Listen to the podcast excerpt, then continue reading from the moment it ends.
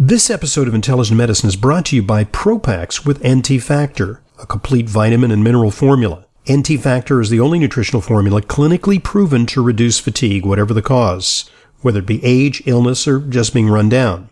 NT Factor repairs damaged cells, restores healthy bacteria in your digestive tract. Clinical trials have shown NT Factor reduces fatigue by almost half and it even reverses some symptoms of aging. I've been taking NT Factor for years, and now the 45 day money back guarantee, you have nothing to lose. To order, call 800 982 9158. That's 800 982 9158. Or go to ntfactor.com. That's ntfactor.com.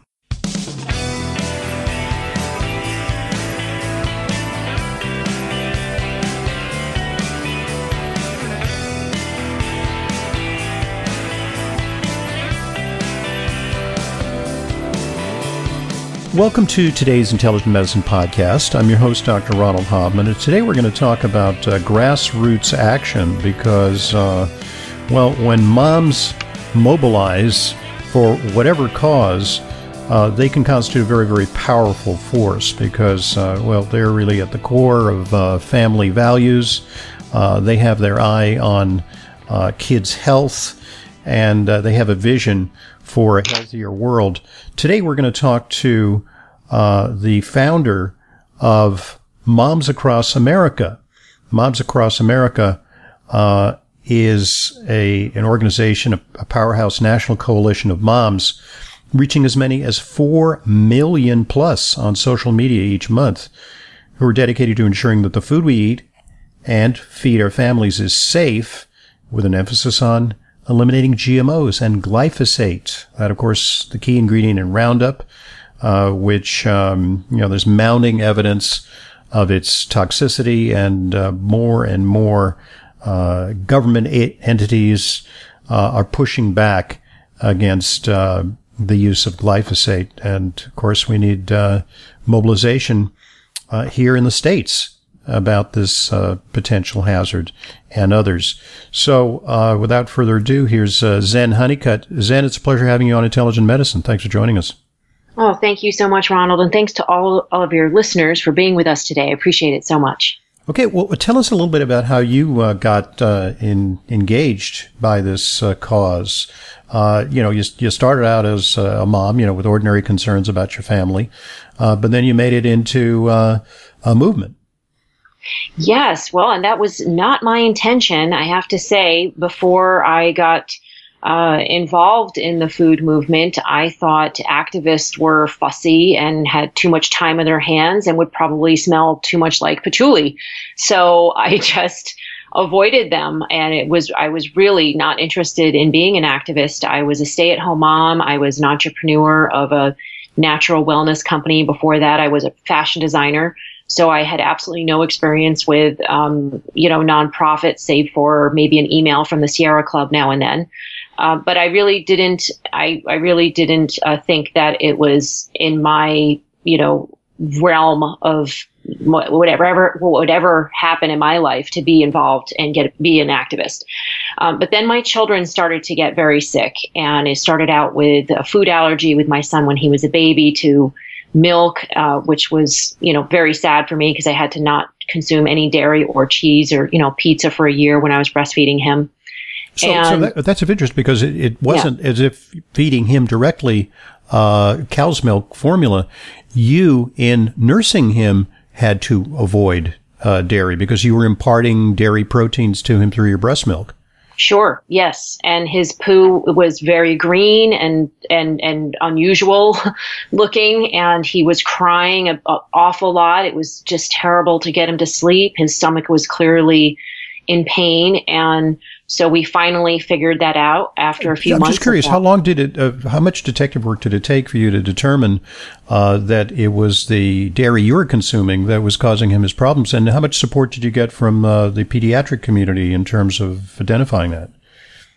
It took quite some time, I would have to say. I, I don't think we found out until he was about um, maybe close to 18 months, close to the end of the time when I was breastfeeding him, mm-hmm. because I breastfed him for almost two years. So it was, you know, it was quite some time. So maybe a little bit earlier than that. Maybe so, maybe so there around should be greater awareness of that uh, potential, but you know, obviously that information was scarce. Uh, it was hard yes, to come by. Yeah, they did. They did not. My pediatrician did not think that the food that I was eating could impact my baby in any way. They really, she just really didn't advise that at first. And I, when I started looking around on, you know, I talked to mom, I was a part of the moms club and different moms groups. We started talking about uh, our children having allergies and maybe it was dairy or wheat, you know, different people had different theories. And so I started to look into that and eventually took my son to an allergist and he tested him and sit and saw that he did in fact have uh, a milk allergy. But keep in mind, this was to conventional milk. I wasn't drinking organic milk and uh, or organic cheese back then. You know, I ate pretty healthy. We didn't. I didn't have candy bars hanging around the house, and we didn't drink soda. You know, we we ate what I thought was pretty healthy, but we were not eating organic, and I was completely unaware of GMOs or any type of ca- chemicals in the food supply. Mhm. So I had to eliminate milk from my diet. And then later, about around when he was around 18 months, my mother fed him a walnut, but he was also petting the dog. So we didn't know if his rash came from the nuts or the dog, but we eventually took him to the allergist again and he tested him. It was, he did skin pin, pin pricks, which are horrifying for Mhm. a, a parent and the child. He had all of these, you know, pin pricks all over his back and his arms and did see that he was allergic to nuts. Mhm. So we we then got the EpiPen and started carrying that around with us. And when he was about five years old, it was Thanksgiving evening, and we were eating, um, you know, a wonderful meal at, at my in-laws' house. And suddenly he looked at me and he, he looked very sick. And I Mm. thought, oh, he's got like the flu or something.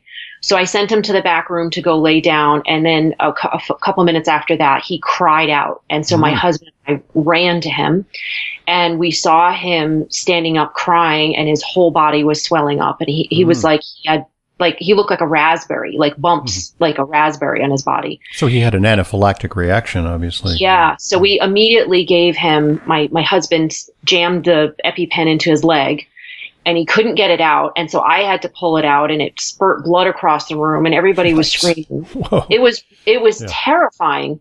Um, and we just didn't we didn't even think about calling the ambulance. We just ran to the car Mhm. and and got in the car and went to the hospital. Mhm. In the car in the back seat, his eyes were rolling back in his head and I thought he was going to die. Mm. So I was pushing on his chest and like, you know, begging him to breathe. And I don't know if that kept him alive or not, but he lived through that. You know, of course they pumped his body filled with, uh, with steroids, which I later found out can impact eyesight, Mhm. which he, his eyesight has been impacted. Mm. Um, but anyway, you know, better than not to die, right? Mhm, But his, his eyesight was impacted. And, and so since then we decided to just really avoid nuts, right? We, we were resigned and doubtful that anybody, anything could change. We just had to stay away from nuts and Mhm. be, be aware of the, the, the food supply. Um, and then one day I realized that that just wasn't normal.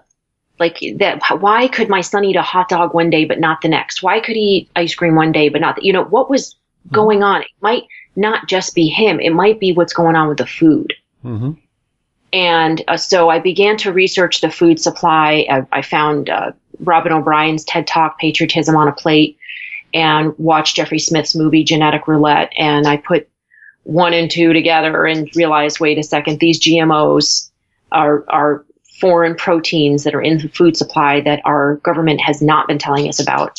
So, and so the common denominator is not per se that uh, you know nuts are bad food for kids or you know dairy is a you know a potential uh, you know pathogen for for children. It's something has altered the way that kids' immune systems respond to common foods that should be well tolerated. I mean, you know, I, I'm probably a few years senior to you.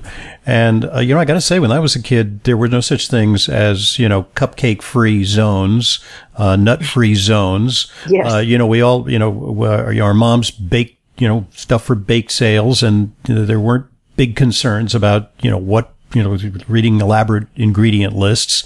Uh, it was the rare kid who had some sort of allergy.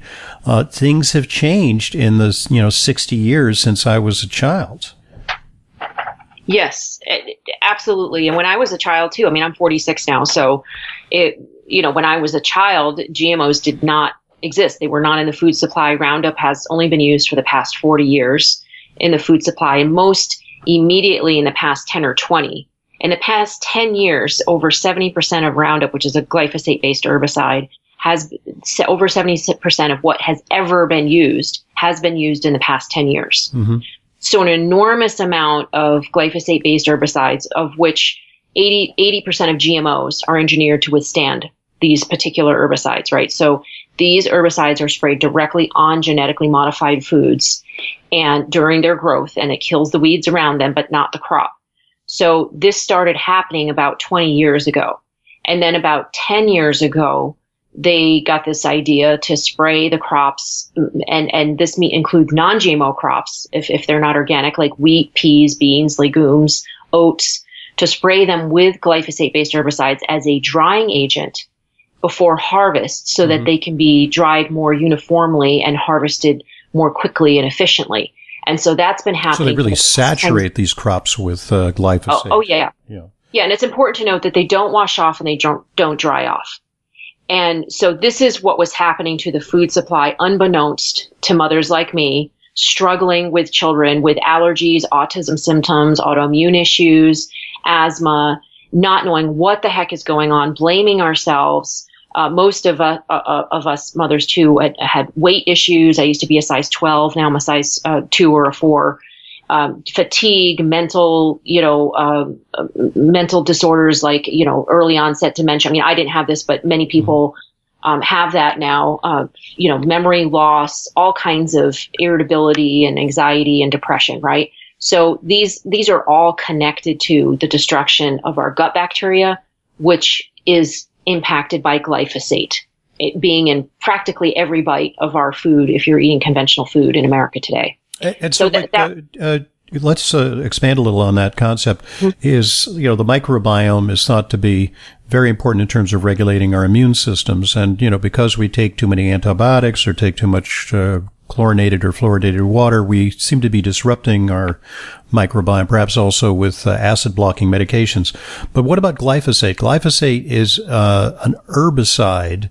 Mm-hmm. It's designed to kill weeds. So is it conceivable that the glyphosate residues on food uh, may be changing uh, the character of the microbiome. It's an herbicide, after all. Are there potential effects on the you know trillions of bacteria that populate our intestinal tracts? Well, yes, it's been scientifically proven to do that. That's what the science has shown is that glyphosate destroys the beneficial gut bacteria. It actually targets the beneficial gut bacteria and allows for the proliferation of the pathogenic gut bacteria, such as E. coli and Salmonella.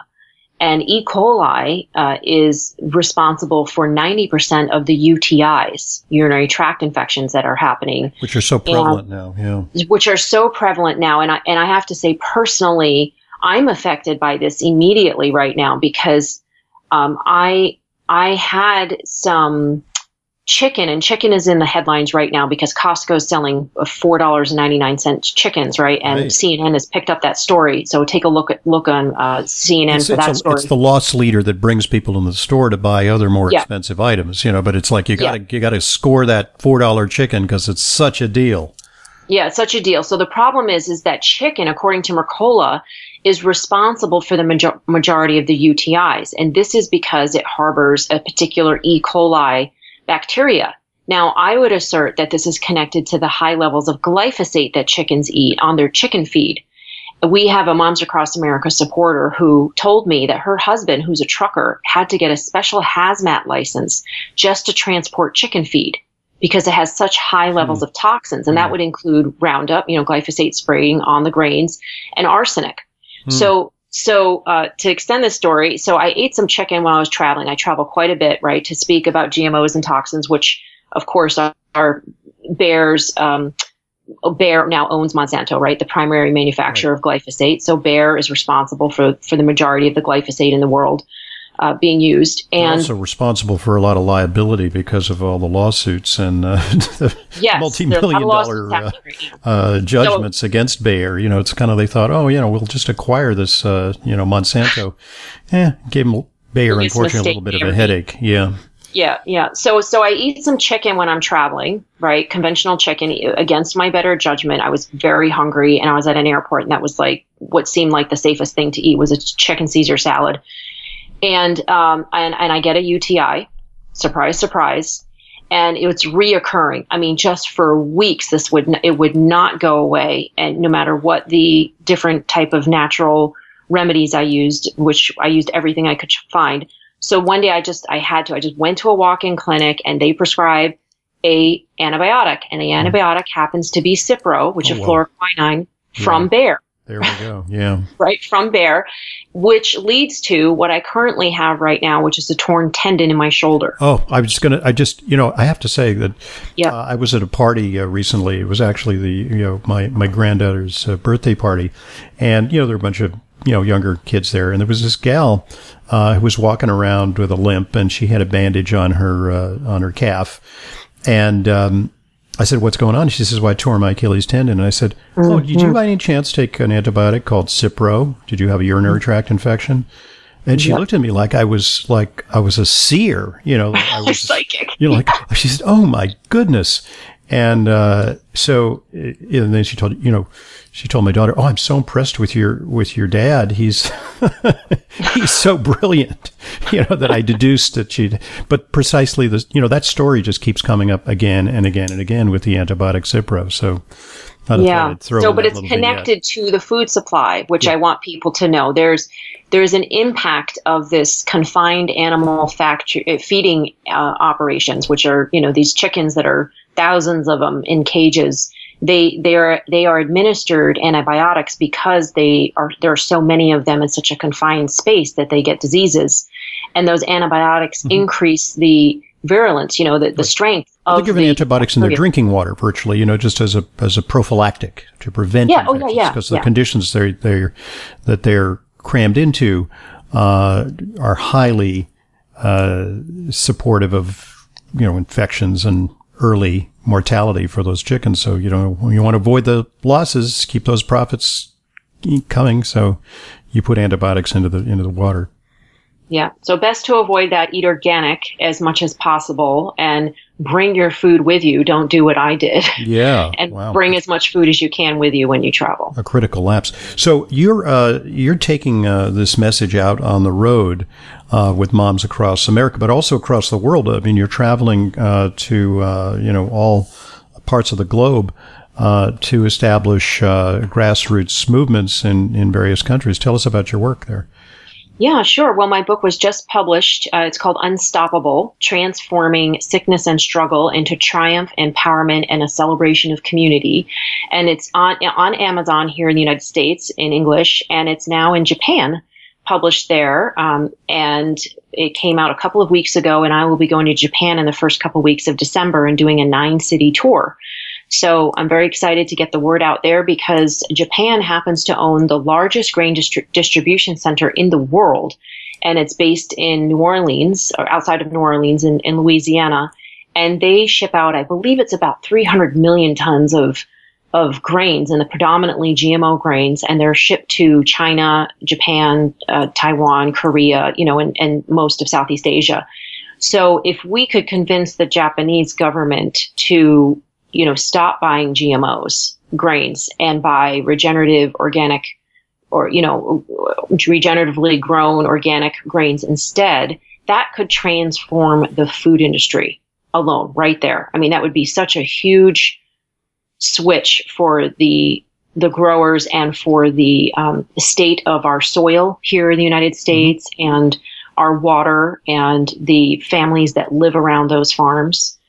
Uh, that that would make a huge difference. There was a study that came out just this past year in Indiana of 71 pregnant women that were studied, and the ones that were exposed to glyphosate-based herbicides uh, due to the heavy spraying on the GMO crops near their homes were the ones that had statistically higher or significantly higher numbers of preterm gestations, you know, mm-hmm. shortened gestations, which mm-hmm. means which can mean miscarriages, not just you know, a baby born but, early. But obviously heighten the risk for health problems in preemies. Uh, I mean, they're notorious for having uh, more allergic problems, more respiratory yes. problems, more cognitive problems. Developmental because, delays. Yeah. Yes. Yeah.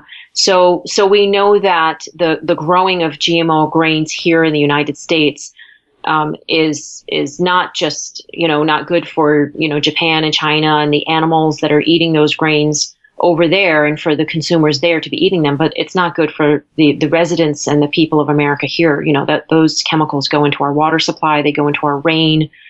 Uh, the soil and um, also contribute to climate change because when the soil is depleted of vital minerals, uh, it cannot absorb water as much as it's supposed to, and it cannot absorb carbon, which is mm-hmm. you know incredibly important to mm-hmm. to draw down in the air. The natural so, cycling, which uh, keeps the planet in balance, is disrupted.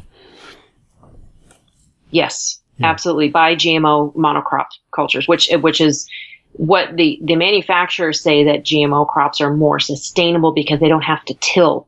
Now, tilling is is not great, but there are ways to farm without tilling and without toxic chemicals. And that's called regenerative organic agriculture. And the Japanese have actually, they were doing this thousands of years ago. You know, just you use mm-hmm. cover crops and things like that. But, um, in the US now, it's a new movement. We're very excited about it. And our, and our new standard, our Moms Across America Gold Standard actually supports regenerative agriculture. So we can talk more about that too, I'm sure. Great. Okay. Well, let's pause because uh, at this point, uh, we divide our podcast into two parts. In part two, uh, we're going to talk more about uh, Moms Across America, what the initiative is all about, uh, and how uh, you, intelligent medicine listener, can get involved in this important work.